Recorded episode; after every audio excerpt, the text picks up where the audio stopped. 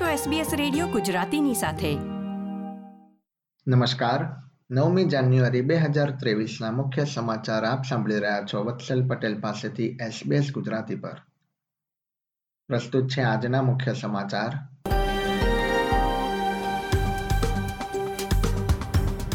ઓસ્ટ્રેલિયાના વિવિધ શહેરોમાં મકાનોની કિંમતમાં રેકોર્ડ ઘટાડો. વેસ્ટર્ન ઓસ્ટ્રેલિયામાં પૂર બાદ કેન્દ્ર સરકારે પેકેજની જાહેરાત કરી. અને ઓસ્ટ્રેલિયન ઓપનમાં ભાગ લેવા માટે નોવાક જોકોવિચ મેલબર્ન પહોંચ્યો.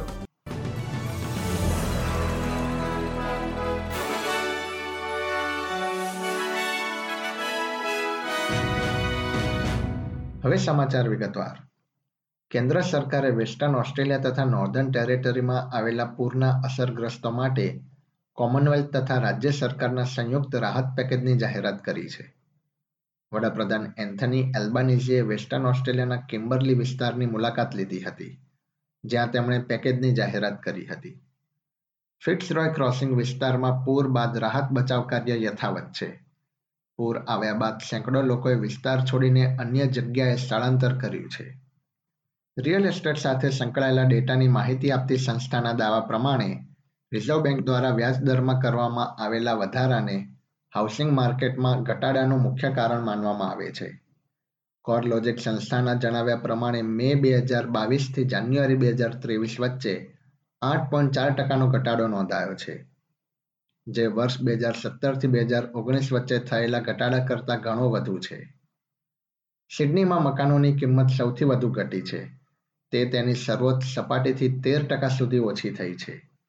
બ્રિસ્બેનમાં ઘરની કિંમતોમાં દસ ટકા સુધી તથા મેલબર્નમાં આઠ પોઈન્ટ છ ટકા સુધીનો ઘટાડો નોંધાયો છે. વધુ પડતો વ્યાજ દર, દેવું તથા મહામારીના કારણે બચતમાં થયેલા ઘટાડાને વર્ષ ઓગણીસો એંસી બાદ ઘરની કિંમતોમાં ઘટાડા માટે જવાબદાર માનવામાં આવે છે.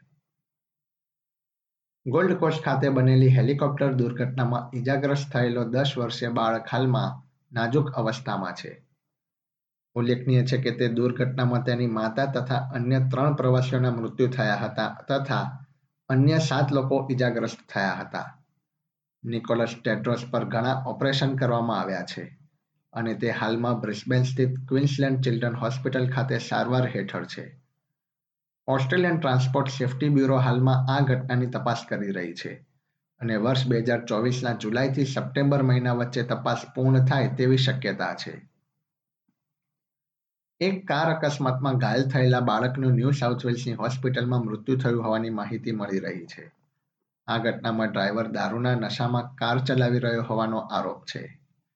બે કાર વચ્ચે અથડામણ થયા બાદ નવ વર્ષીય બાળકને સેન્ટ્રલ કોસ્ટના કિર્લાની વિસ્તારથી ન્યૂ કાસલ હોસ્પિટલ ખાતે ખસેડવામાં આવ્યો હતો.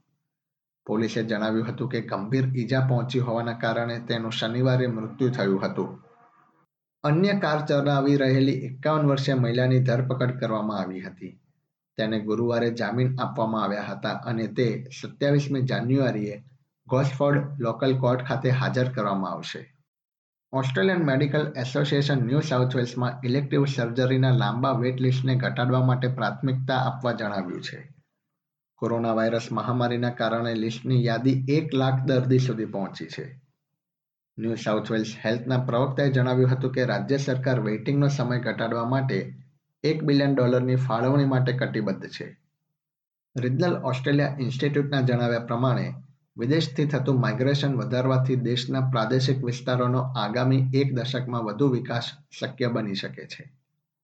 સંસ્થાએ સોમવારે આ અંગે નિવેદન પ્રસિદ્ધ કર્યું હતું.